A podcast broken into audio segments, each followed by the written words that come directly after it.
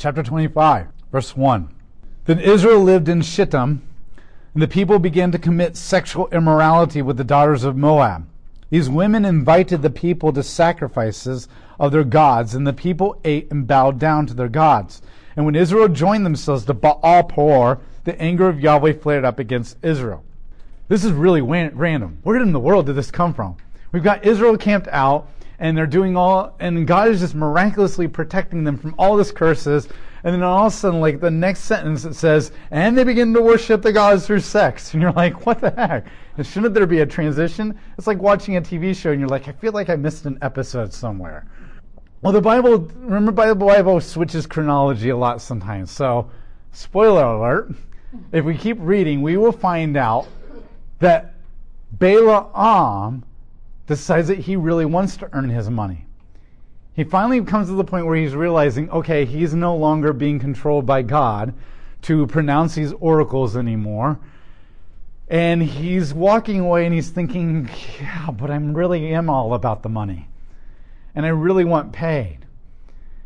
And that's when he goes to Balak and says, if you really want to destroy Israel, I know something that will work.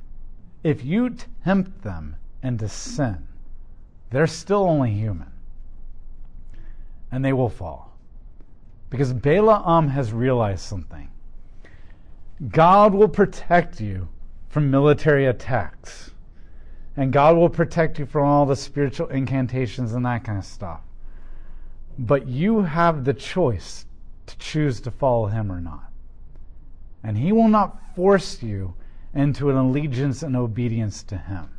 And that's the whole point of Deuteronomy. I have laid before you life and death. Now you choose, and don't choose poorly. And Balaam gets that. And Balaam says, You can't stop him militarily because God is more powerful. You can't stop him in incantations because God is more powerful. But God has given them free choice. Seduce them with sex. And when they give into that, they will disobey God, and God can no longer bless them because that's the arrangement of the Mosaic covenant. That's why Balaam is an evil man.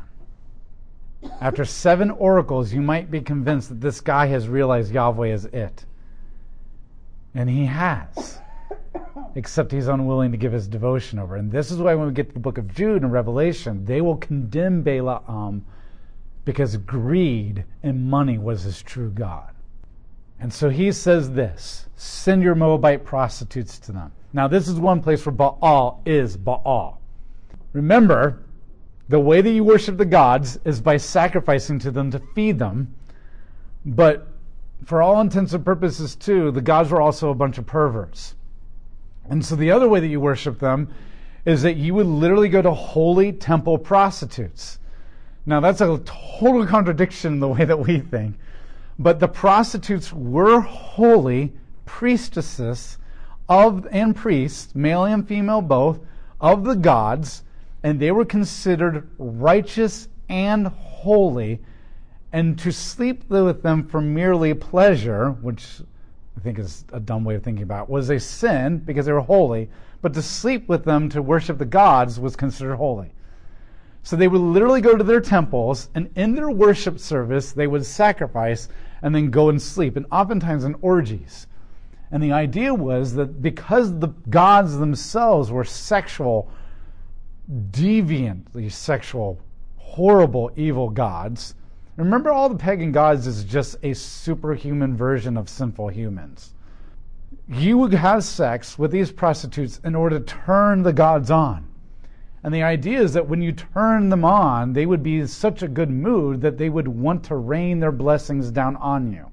And even the way they describe that is very perverted and sexual when it comes to the crops and children and all that kind of stuff.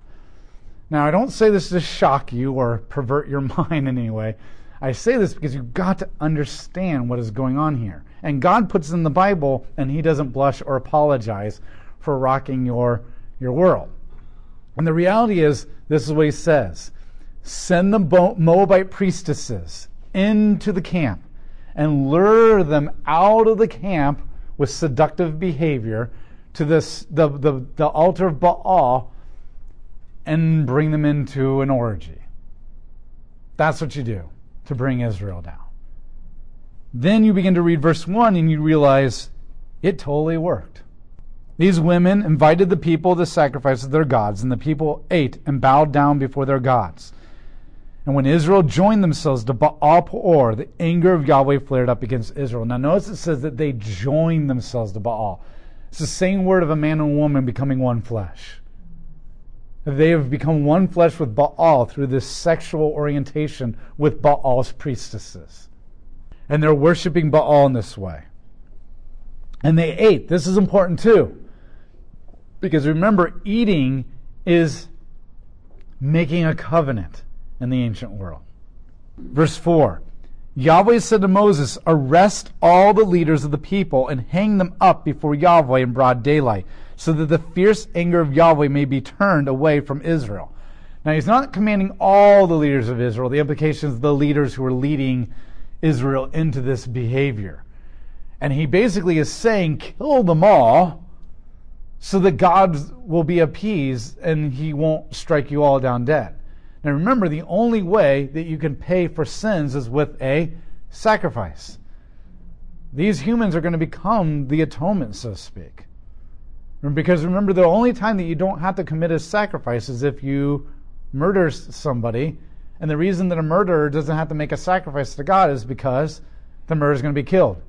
And his own death pays for the sin. And we know that. I know that seems like really weird, but if you really think about it, we know that people who reject Christ die, and their death, eternal damnation, pays for their sins. But because they're not eternal beings and they can't resurrect themselves, there is no life for them.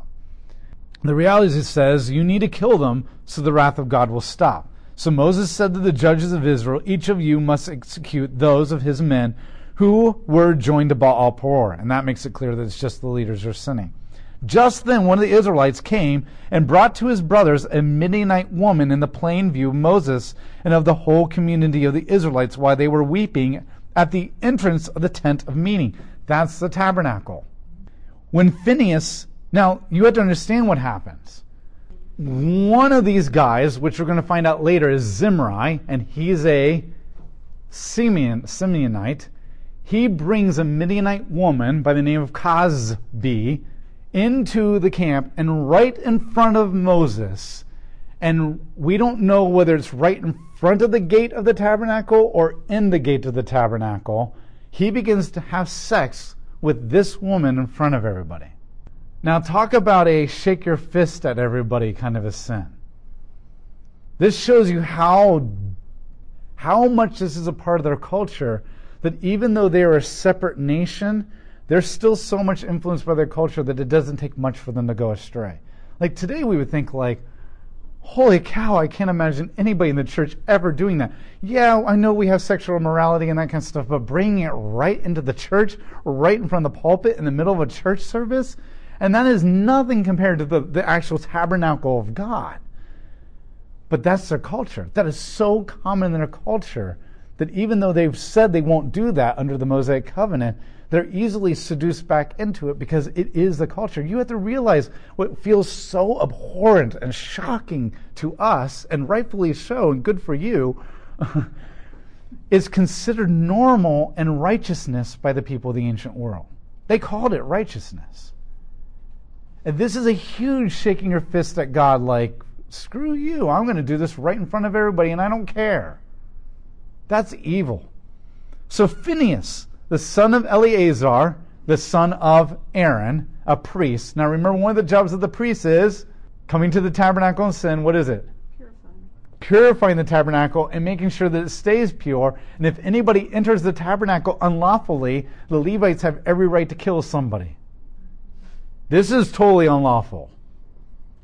So Phinehas, in obedience to previous commands of Yahweh, came and brought um, when Phinehas, son of Eleazar, the son of Aaron, the, the priest, saw it, he got up from among the assembly, took a javelin in his hand, and went after the Israelite man into the tent, and thrust through the Israelite man and into the woman's abdomen, so the plague was stopped from the Israelites. Those who died in the plague were 24,000 people. Now, the fact that he's killing the man and shoving it through the woman's abdomen at the exact same moment in one thrust means that they were in the process of having sex with each other in the tabernacle. And Phinehas goes right up to them and shoves the javelin through both of their bodies and into the ground and kills them right then and there. The, the good churchgoer in us would say, That is messed up, Phinehas. That is really evil. Who do you think you are? I mean, holy crap, that's double murder, homicide. But verse 10 says, Yahweh spoke to Moses and said, Phinehas, son of Eleazar, the son of Aaron, the priest, has turned my anger away from the Israelites when he manifested such zeal, r- righteous obedience, and um, passion for God for my sake among them, so that I did not consume the Israelites in my zeal. Therefore announce, I am going to give to him my covenant of peace so it will be to him and his descendants after him a covenant of permanent priesthood, because he has been zealous for his God and has made atonement for the Israelites. This is the garden of God, so to speak. This is the presence of God. And somebody brought everything that is contrary to the law of God sexual immorality, covenant unloyalty, breaking the covenant shaking her fist at God and saying, I don't care, and doing it all basically, in all intents and purposes, in heaven right before God, because that's what the tabernacle is, he deserves to die. And Phinehas has been commanded by God to keep the place pure. And God's wrath has stopped. That kind of changes your or broadens your definition of righteousness.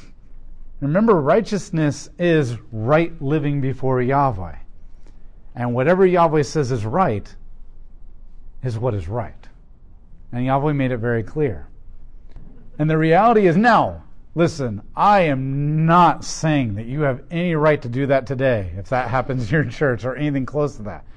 Because we are we do not have priests in our church under a covenant of God who have been given power. And we this church is a building that is not the garden of God. And there are no priests ordained by God. And there, but here's the reality. If we keep moving through the Bible, we begin to realize that the new tabernacle, the new temple, the new garden is us. Which means we are to be just as zealous and just as fierce in eradicating the immorality in our own garden. And this is why Jesus says, if your right eye offends you or sins against you, you pluck it out. Now, he doesn't mean that literally. Some of the early church fathers took that pretty literally. But it does mean that th- this is what we've been called to. This is what we've been called to. Now, notice nowhere in the Bible does God ever give them the permission to go into other nations and do that. And I think we need to stop turning on the world and judging them, throwing javelins at them, acting like they know better somehow, and start turning the javelins on ourselves. The reality is, what do you expect of them? they don't know God. And the only thing that can change us is the Holy Spirit. And if we're not more focused on our own transformation because we're too busy trying to transform a world through our own finger pointing, then you've missed the whole point of the First Testament that none of that changes people. Only the Holy Spirit. Let the world figure itself out.